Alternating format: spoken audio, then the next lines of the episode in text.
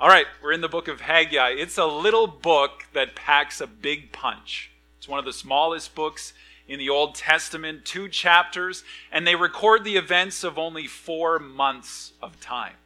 Only four months of time, two chapters. So we're in the post exilic minor prophets, which is a fancy way of saying the year is 520 BC.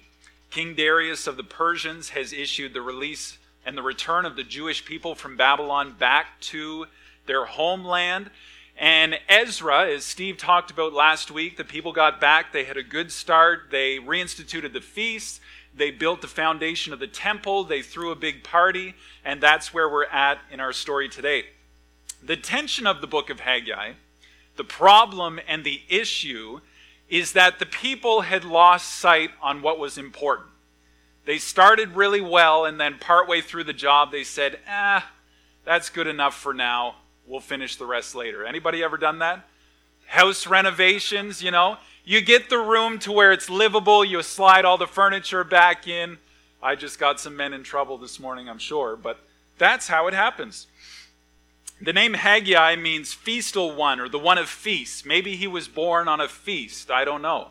But it speaks to the theme of the book that the people were feasting on their own self indulgence instead of focusing on what was really important.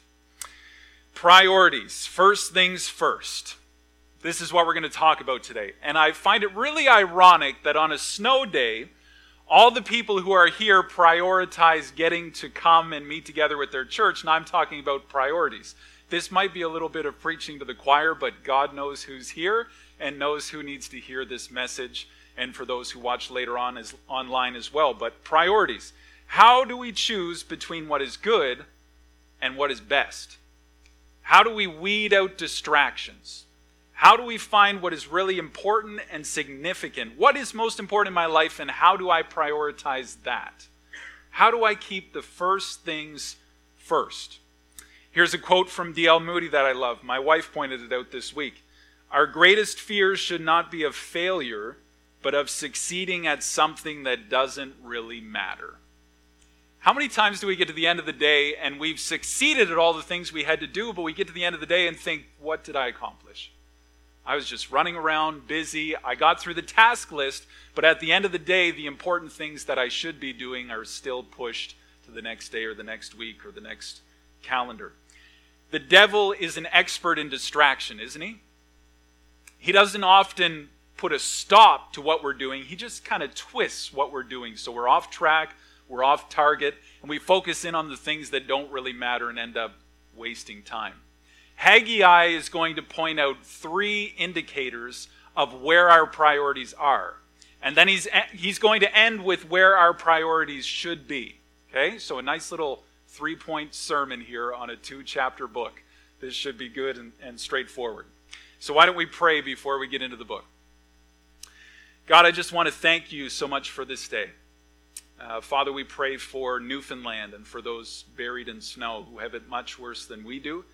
I hear that more snow is on the way for them. I pray that you'd encourage them, give safety, and be with those who uh, worked for the snow cleanup efforts. God, we think of Australia and the wildfires. God, there are so many areas in the world that are struggling with real tragedy.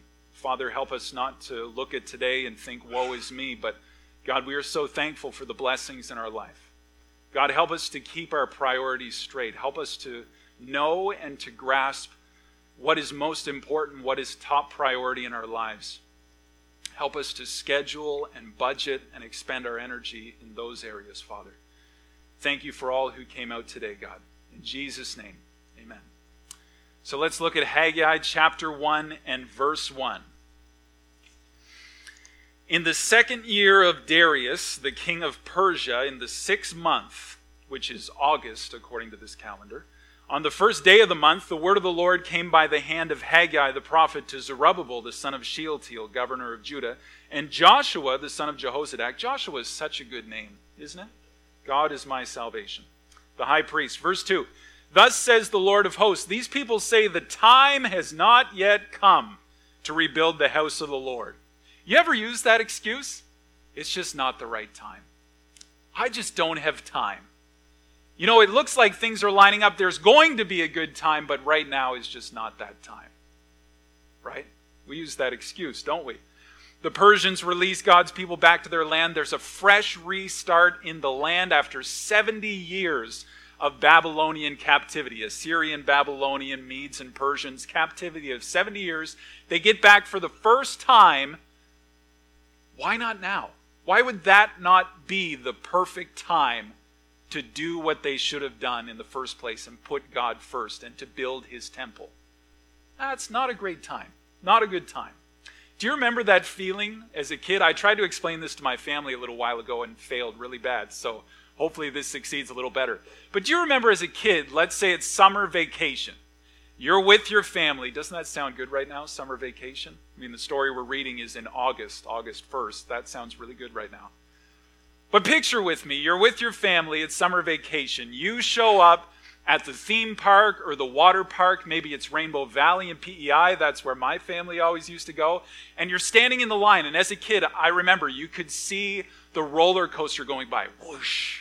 And you could see somebody go down the kamikaze at Magic Mountain, and everybody's clapping and cheering. And you can see the wave pool and you can see all the people going up and down and you can smell the sunscreen and the chlorine and the popcorn. And there's people walking around with cotton candy and the games they won at the carnival and you're just so excited to get there and do it. And what do mom and dad say? We got to find the lockers. We got to go to the change room. Does anybody need to use the bathroom we should make sure the vehicle's locked. Where are we going to put the cooler?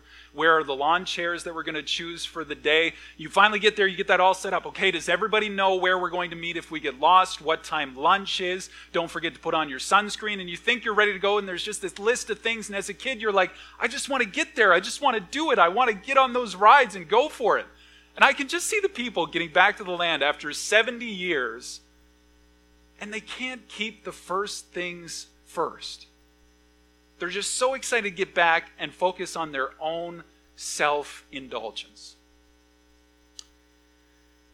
You know, this is, um, yeah, I think that's how God's people felt. Here's, here's point number one the first indicator of our priorities is time. How do we spend our time? How do you spend your time?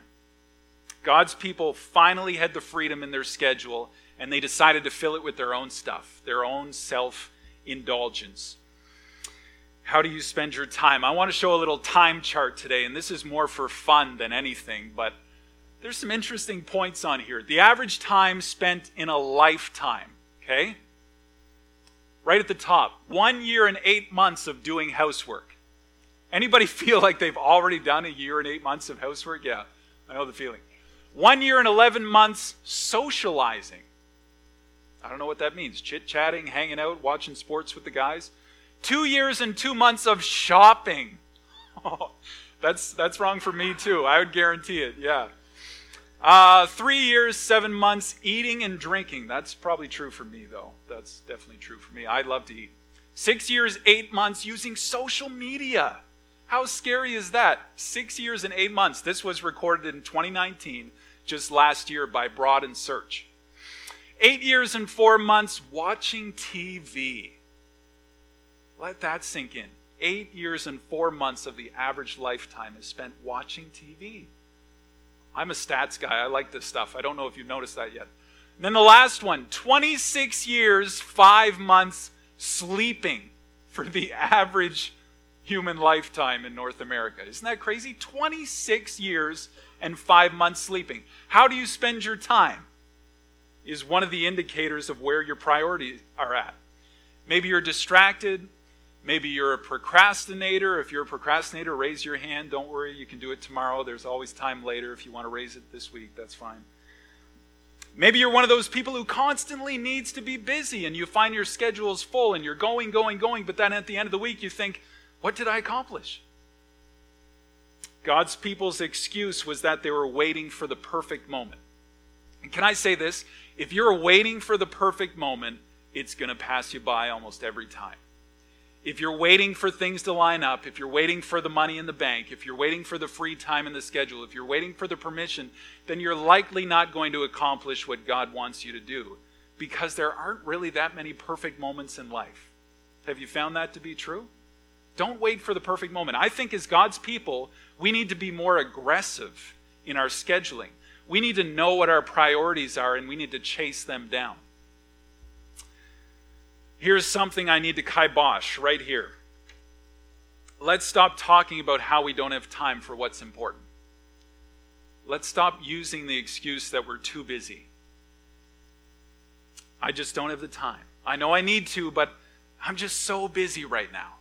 We hear that all the time. Actually, we all have the exact same 24 hours in the day.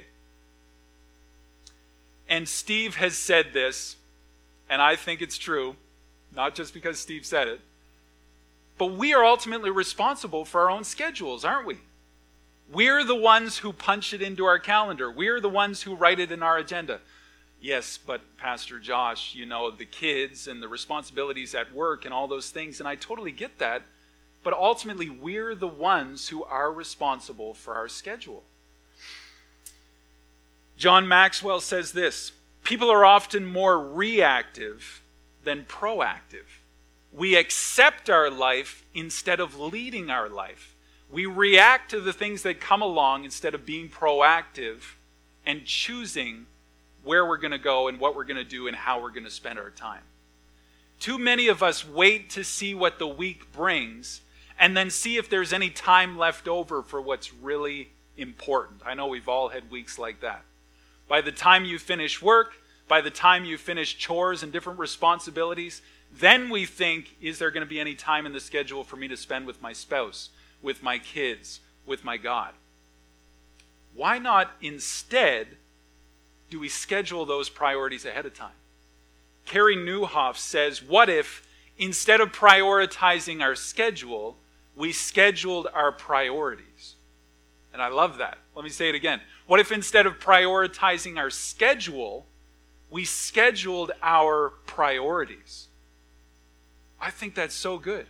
Instead of getting to the end of the week and thinking, is there any time that I can squeeze out for the things that are most important? Why not now before the work week starts, do we pull out our schedule and write in the time blocks for what is important in our life and stick to them? Rather than hoping there be a spare moment in the day where, hey, maybe I can show some appreciation to my spouse, or maybe I can spend some time actually talking face to face with my kids, or maybe I can actually read the Bible this week. Maybe I'll find some time. Why not, instead of finding the time, why don't we take the time? Why don't we prioritize what's really a priority in our life? and schedule it. Your time points out your priorities. What do you take time for first? Take time for what matters most. Take the best time in the day for the most important things. We're going through the Bible as a church in three years. Our kids program, many of our life groups, our celebration Sunday, and maybe you don't know this, but through the week, we send out a reading plan for the week based on that three year schedule through the Bible. It's on our social media, I think it's emailed out. You can grab that reading plan and prioritize God's Word according to the schedule that we're going through in three years' time. Why not take time for the things that matter most? What better content could you fill your mind and heart with than reading God's Word on a consistent daily basis, personally, by yourself, time in meditation? time in God's Word. What you spend time on points out your priorities in life. I don't know what that looks like for you. Maybe you could get up 30 minutes earlier and read your Bible. Or maybe you could turn off the radio when you're driving in your vehicle and spend that time in prayer with your eyes open, obviously, because you're driving. Maybe you could take your lunch break. Maybe when you get home, you could put your phone on silent and put it on the counter. Maybe you could turn off the TV and spend time with your family, with your spouse, with your kids. I don't know what it looks like for you, but I think we all have options when it comes to how we spend our time. And then God speaks through Haggai and he asks a slightly comical and condemning kind of rhetorical question. It's in verse 3. Haggai chapter 1 and verse 3. Then the word of the Lord came by the hand of Haggai the prophet. Since they say it's not time to build God's temple, verse 4, is it then a time for you yourselves to dwell in your paneled houses while this house lies in ruins? Now, therefore, thus says the Lord of hosts, consider your ways. I like that phrase. I think I heard Peggy repeat it as I was reading it there. Consider your ways. It says it three times through the passage. This is a self reflecting piece of Scripture. We're asked to think about how these things actually apply to our life. Consider your ways. Matthew Henry believes that they were neglecting God's house to prioritize their own house. They were neglecting building the kingdom of God, the temple in Jerusalem, so that they could line their homes with cedar wood and, and line their pockets and line their fridges. That's the idea. Paneled houses. Wood paneling isn't necessarily cutting edge of modern style these days. Might be to some folks in here, and that's totally fine, but generally it's, it's not the cutting edge of style these days. But it was luxury back then. 1 Kings 7 tells us that King Solomon's hall of the throne in his palace was paneled from floor to rafters with cedar wood. Wood paneling in the palace of the great King Solomon. And then Jeremiah chapter 22 gives a caution for those who would build themselves big, lavish homes with cedar paneling. Wood paneling was like the pinnacle of luxury in those days. Uh, King David had the opposite outlook. 2 Samuel verse, chapter 7, verse 1. Now, when the king lived in his house, and the Lord had given him rest from all his surrounding enemies, the king said to Nathan the prophet, See now, I dwell in a house of cedar, wood paneling, luxury. This is King David's house. But the ark of God dwells in a tent. And Nathan said to the king, Go do all that is in your heart, for the Lord is with you. The people we're talking about today were prioritizing their own house and neglecting God's house. King David was living in his house and wanted to prioritize God's house, and he laid the foundation and the groundwork for that incredible temple that Solomon built. Get this picture God's temple is in Jerusalem. It's just a stack of stones being weathered by the elements, covered in dust and rain. And then the people are living like kings in their brand new wood paneled homes. I've been in a lot of rundown church facilities over the years, and church facilities that had no need of being run down. Church facilities that had people in them who had nice homes, who had the skills and the money to take care of that church facility, but for whatever reason they did not. Praise God, we have a beautiful church facility here. This is incredible. And we have men and women who consistently care for this facility and these properties. What kind of testimony would it be to Great Village and to this community if the roof was leaking, if the windows needed repair, if this place was just in a dire situation, if there was old furniture out at the front of the road? Like that wouldn't be a good testimony, would it?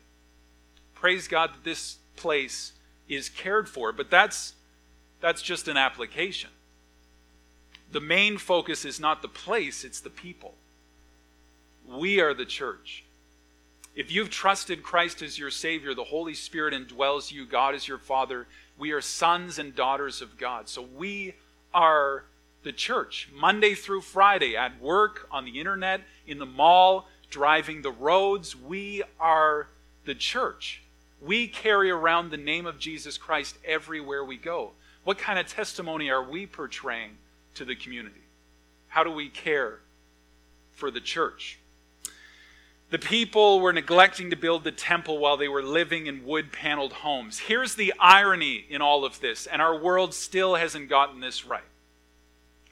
The people thought that if they self promoted, if they focused on themselves, if they prioritized themselves and their bank account and their house and whatnot, that all these things would be added unto them. And that's just not the case. At the end of the day, they found out that they had less and less, and they were striving for more and more. And we'll find out more as we read on. Haggai chapter 1 and verse 6. You have sown much and harvested little. You eat, but you never have enough. You drink, but you never have your fill. You clothe yourselves, but no one is warm and he who earns wages does so to put them in a bag with holes. I love that picture. Put wages in a bag with holes. Thus says the Lord of hosts, consider your ways. There it is again.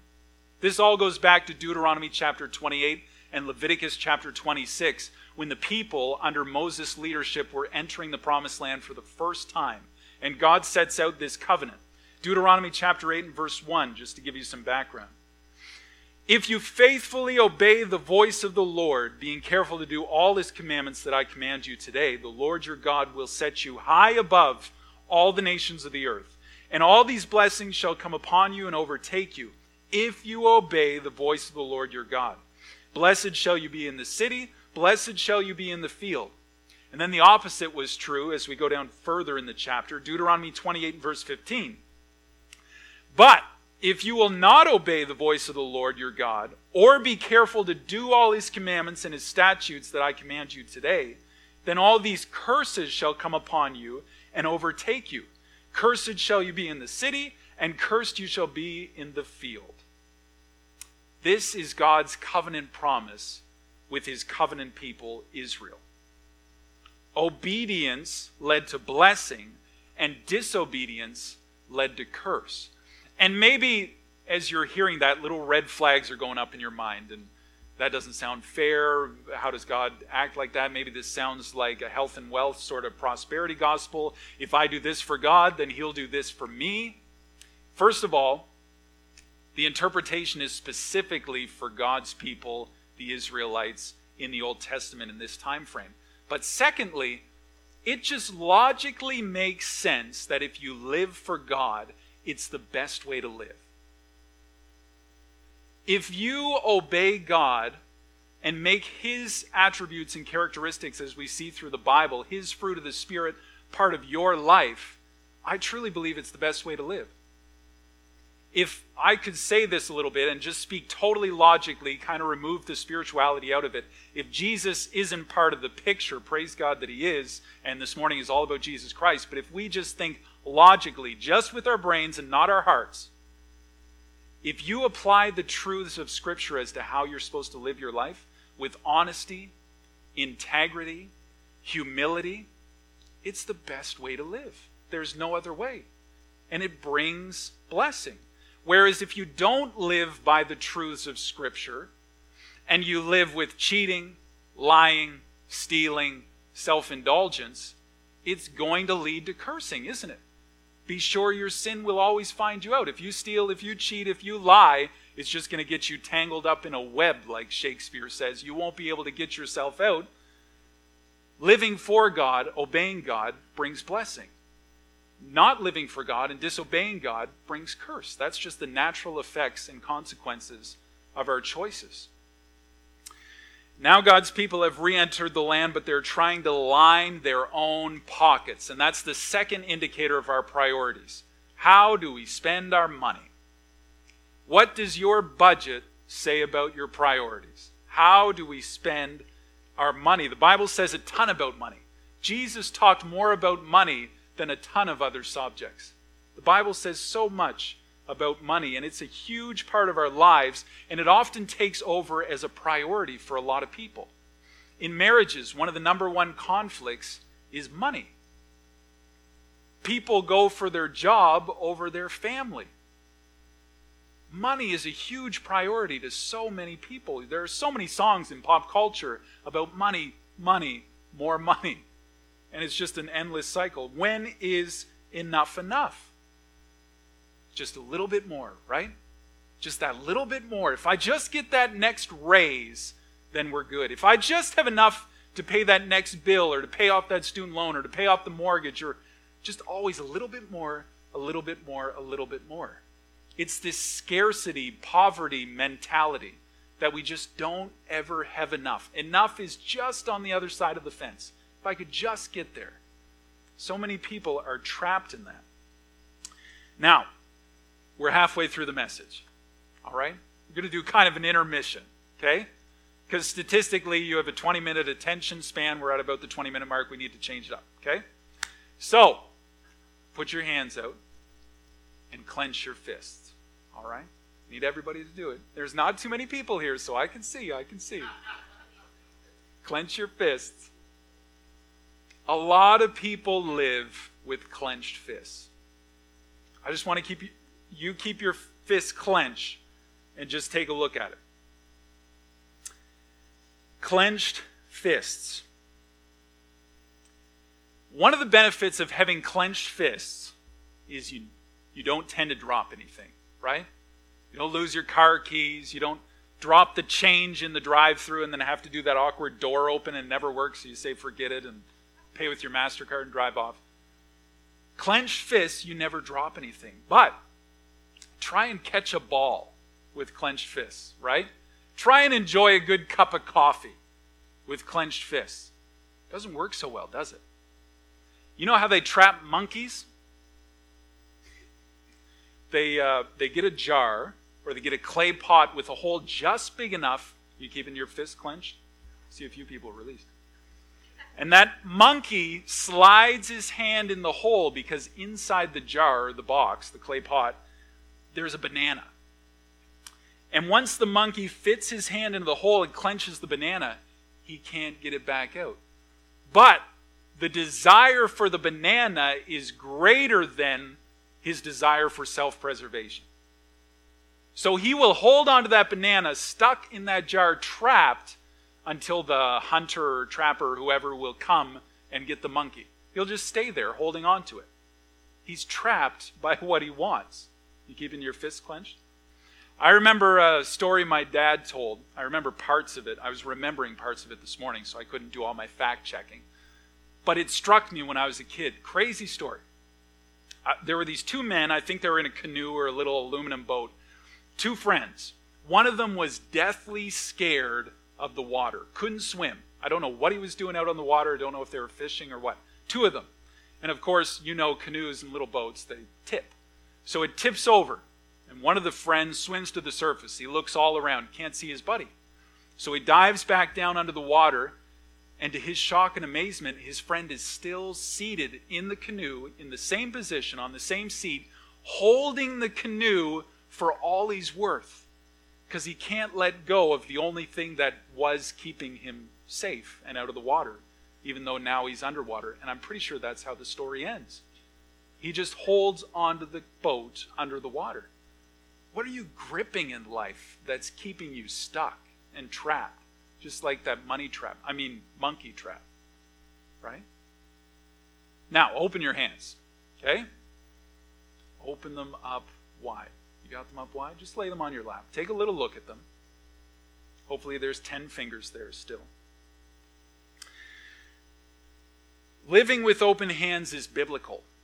Not to mention, it's really hard to lie or cheat when your hands are open. It's just some sort of Jedi mind trick. I don't know. I read some, whatever. Anyway, there you go. Take it for what it's worth. But when your hands are open, generosity, honesty, humility. Living with open hands means you're ready to receive God's blessing.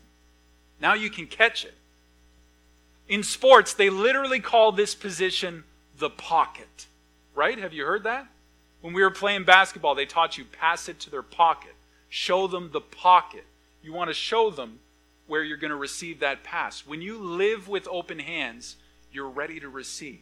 Give, and it will be given unto you good measure pressed down, right? Living with open hands. That's why when we worship, we open our hands to show that we're humble, to show that we have nothing to hide, to show that we are an open book before God, to show that all that we have is yours, God. We release it all. When somebody's I don't know, the police officer says freeze, you throw your hands up wide open, right? Like I've got nothing to hide nothing held back. That's what living with open hands means honesty, humility, generosity. And it's the best way to live. Just hold, are you still holding your hands open? All right, I want to read this verse while we have our hands open. I just want you to think about this. Matthew chapter 6, verse 25. Therefore, I tell you, do not be anxious about your life, what you will eat, what you will drink, nor about your body, what you will put on. Is not life more than food, the body more than clothing? Look at the birds of the air. They neither sow nor reap nor gather into barns, and yet your heavenly Father feeds them. Are you not of more value than they? And which of you, by being anxious, can add a single hour to his span of life? And why are you so anxious about clothing? Consider the lilies of the field, how they grow. They neither toil nor spin. Yet I tell you, even Solomon in all of his glory was not arrayed like one of these. But if God so clothes the grass of the field, which today is alive and tomorrow is thrown into the oven, will he not much more clothe you, O you of little faith? Therefore, do not be anxious, saying, What shall we eat? What shall we drink? What shall we wear?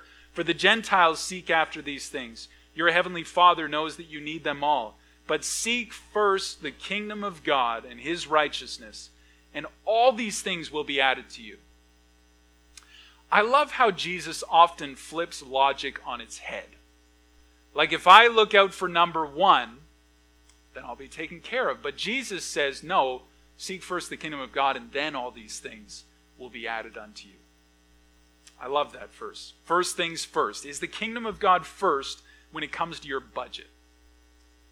Bible indicates a pattern, a starting point of 10%. The Old Testament calls it first fruits, the first harvest, the first of your possessions. It's called a tithe in the Bible, dedicated to God and His work. That's why we take an offering on Sundays, this whole idea of first fruits. Are we putting God first? Do we have the right priorities when it comes to our budget?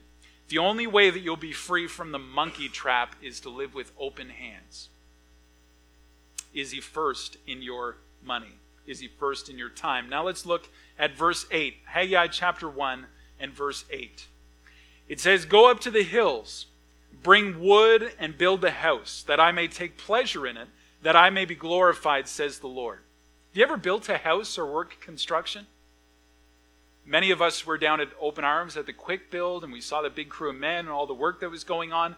You expend a lot of energy and time and money when it comes into building or renovating or constructing, don't you? Energy. I just want to talk about this briefly, but this is our third indicator. How do you expend your energy? Points out what's important in your life, points out your priorities.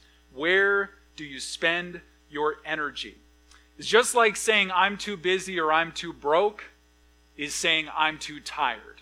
I've used that excuse so many times. I'm just too tired. I know I should do that, but I'd much rather sit on the couch, wouldn't you?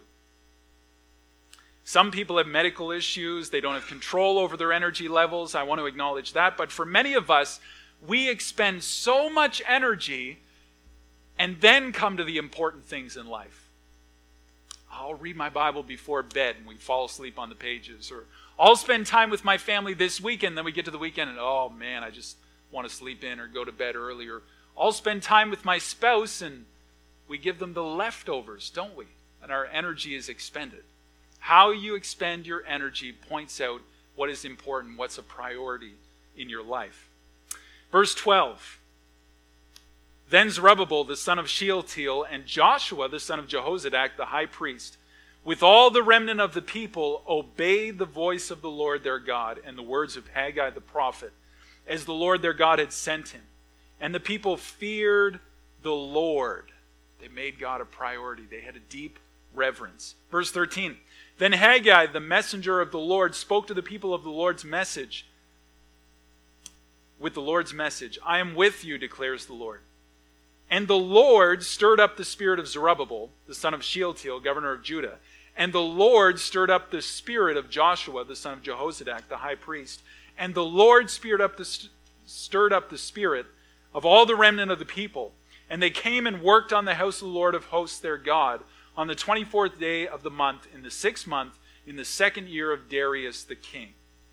Did you catch who stirred up the people to do the work? God stirred up their spirit, didn't he? I mean, every Sunday we could hire a monkey on a unicycle to juggle and perform on stage for us right here.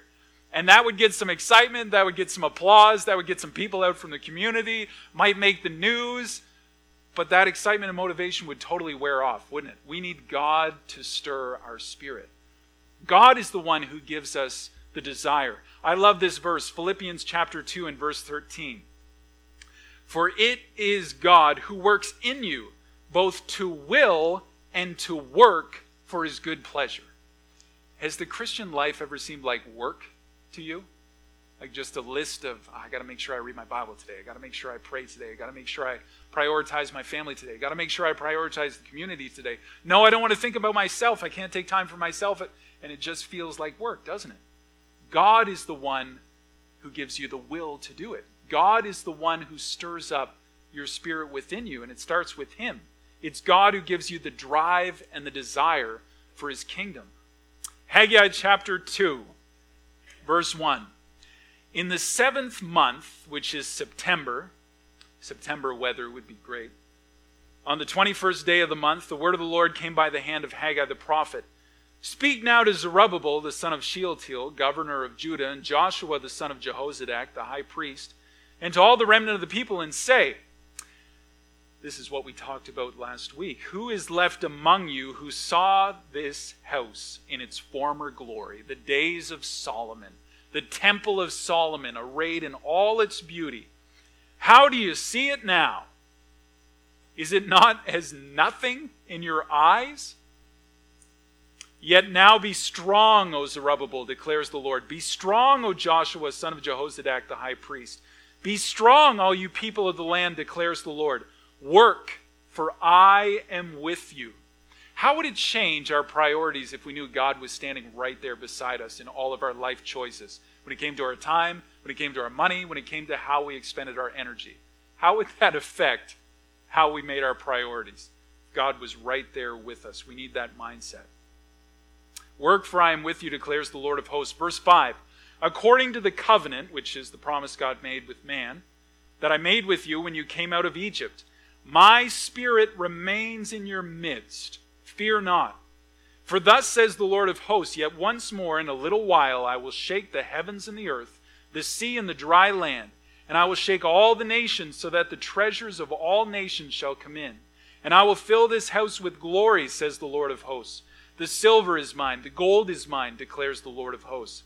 The latter glory of this house shall be greater than the former, says the Lord of hosts. In this place I will give peace, declares the Lord of hosts. The latter glory will be greater than the former. He's talking about Solomon's temple. Like, how can what they build be greater than Solomon's temple? He's talking about the future. He's talking about the messianic kingdom when Jesus rules and reigns here on earth, where none of uh, righteousness is not held back. The forces of evil are at bay. The nations of the world are conquered by the kingdom of God, and all is incredible and glorious. How many believe that the best is yet to come? That's not just something that we say, that's biblical. The latter days will be greater than the former days. You know, in this whole conversation of priorities, oftentimes we look back, don't we? You know, when it comes to time and how I spend my time, oh, back before I had kids, you know, or back before I was married, back before I had a full time job, back before, you know, I used to be able to do that because I had all this time, but now, or you talk about money. Well, before the student loans, before the car payment, before the mortgage, before the bills, before way back then, oh, we only had these few expenses and we were living on this much. Wasn't that great? Or when it comes to energy, oh man, when I was young, if I was a young man like you and had your energy, then whew, I could totally prioritize all those things and accomplish all that stuff. We often look back, don't we? And it's one of those monkey traps. We try and hold on to what used to be and continue to point back and use it as an excuse if, it, if we were just back there in the glory days. Do you remember when things were like this? We hold on to that and it keeps us from moving forward. But biblically, the best is yet to come. We're going to see Jesus rule and reign in all of his glory, and we are going to fully experience his presence like never before. And Haggai continues on this theme. God says, Work, for I am with you. I, am sure you face disappointment in your life. There are areas of life, maybe more than not, where things didn't turn out the way you thought they would. The best is still yet to come. The best is truly still yet to come.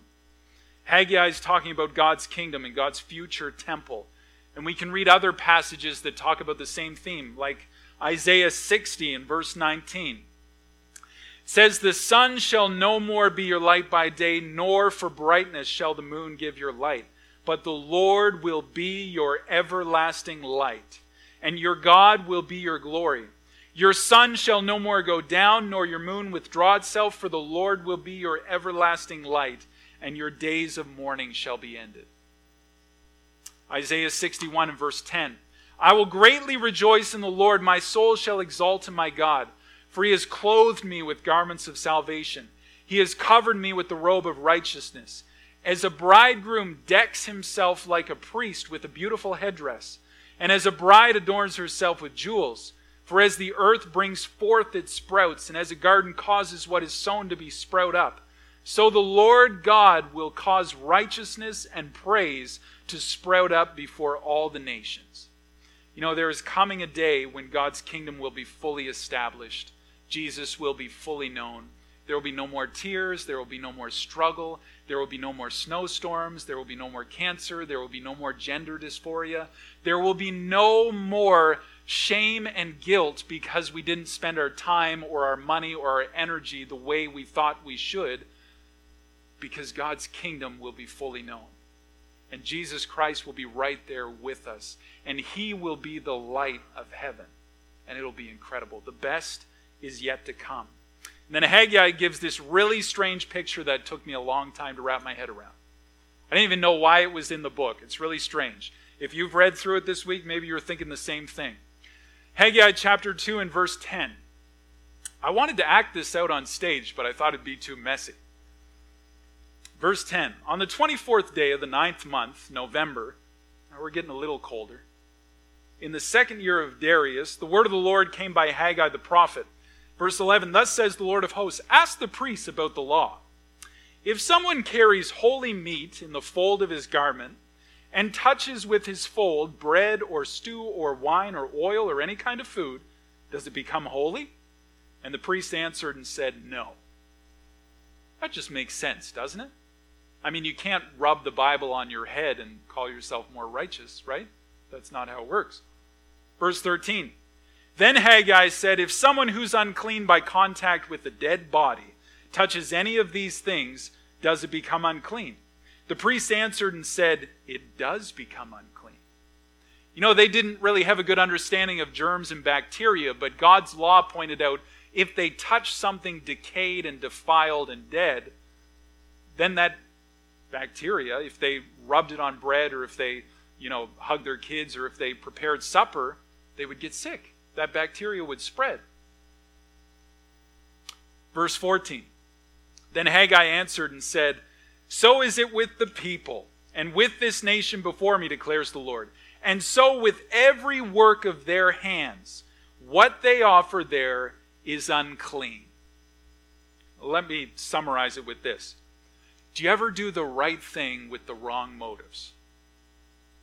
Like you're going through the motions, you're doing everything right, but in your heart and in your mind, you're thinking, oh, I wish I didn't have to do this. You're just checking a list mindless, heartless, just doing what needs to be done. That's religion, isn't it? That's man's attempt to get to God. Here's the point as I see it. And I tend to see things a little too black and white. So, if this is too simplistic, I apologize, but maybe that'll make it easier to remember. I see two options you can try or you can trust. Based on everything I've said today, you can just try harder, or you can trust God and see these things added to you. You can try and find some more time. You can try and give some more money. You can try and expend some more energy and just cowboy up and get it done. Or you can trust God. You can put Him first, seek His kingdom first, and express some faith and see if these things truly will be added unto you. You can try all you want. That's legalism. That's following the rules. That's heartless. Or you can trust God with your time. You can trust God with your money. You can trust God with your energy. What's it going to be for you? What does your time say about what's most important in your life? What does your money say about your priorities? And what does how you expend your energy or don't expend your energy show what's important in your life? May we be a people who so trust God and embrace the reality that the future is going to be so bright because of the light of Jesus Christ. That we can live today with the priority of allowing Jesus to be Lord of our lives because he's already the King of heaven. And that's how Haggai ends with verses 20 to 23. And this is what I want to end with. Verse 20 The word of the Lord came a second time to Haggai on the 24th day of the month. Speak to Zerubbabel, governor of Judah, saying, I'm about to shake off, shake the heavens and the earth, and to overthrow the throne of kingdoms. I am about to destroy the strength of the kingdoms of the nations and overthrow the chariots and their riders. The horses and their riders shall go down, every one of them by the sword of his brother. On that day, declares the Lord of hosts, I will take you, O Zerubbabel, my servant, the son of Shealtiel, declares the Lord, and make you like a signet ring. For I have chosen you, declares the Lord of hosts. Now I realize that's totally confusing. I had to do a lot of backup reading from really smart men who study the Bible to understand that this is prophetic, future focused conversation. And Zerubbabel isn't actually the physical Zerubbabel that we're talking about here, but he's a picture, a symbol for Jesus Christ. Did you know that Zerubbabel is the great, great, great, great, great, great, great grandfather of Jesus? In Matthew chapter 1 and verse 12, Jesus' family tree is recorded all the way from Adam and Abraham and King David. We see Zerubbabel's name, Matthew chapter 1 and verse 12. And after the deportation to Babylon, that's the time frame we're talking about, Jeconiah was the father of Shealtiel, and Shealtiel the father of Zerubbabel. Zerubbabel is in Jesus Christ's family tree.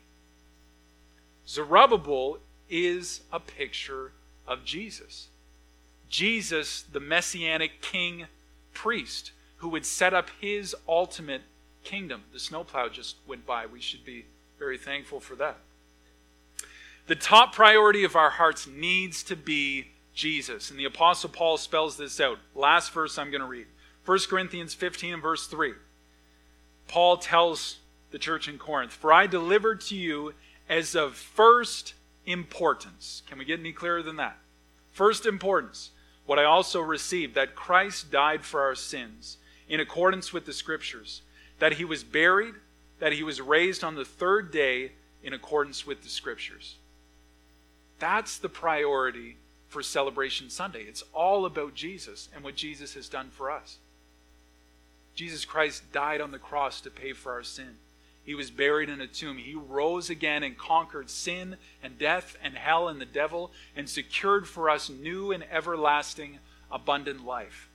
That's got to be the top priority in our time, in how we spend our money, and how we expend our energy. Right? It's all about Jesus. Why don't we close in prayer? Father God, I just want to thank you so much for this time to open your word. God, we pray for safe travels on the way home. We thank you for the worship we've been able to enjoy today. Thank you for your word. Thank you for getting to sing such truth about who you are, what you've done for us, your greatness, your glory, your love and mercy. We thank you so much for Jesus Christ. And He's the reason why we're gathering here today. He's the reason why we call ourselves the church, why we call ourselves Christians, because Jesus Christ paid it all for me and for all of us, the whole world. God, we thank you that you loved us so. Thank you that you took the punishment of sin so that we don't have to. God, we praise and glorify and honor you today. Help us to honor you in our priorities, in the way that we spend our time, how we spend our money, and how we expend our energy, God. God, I know I'm guilty of all those areas on a consistent basis. God, I pray that you would help us, help me to keep focus on priorities. God, help us not to give our leftovers to you, to our family, to the people we love, to the things in life that are most important.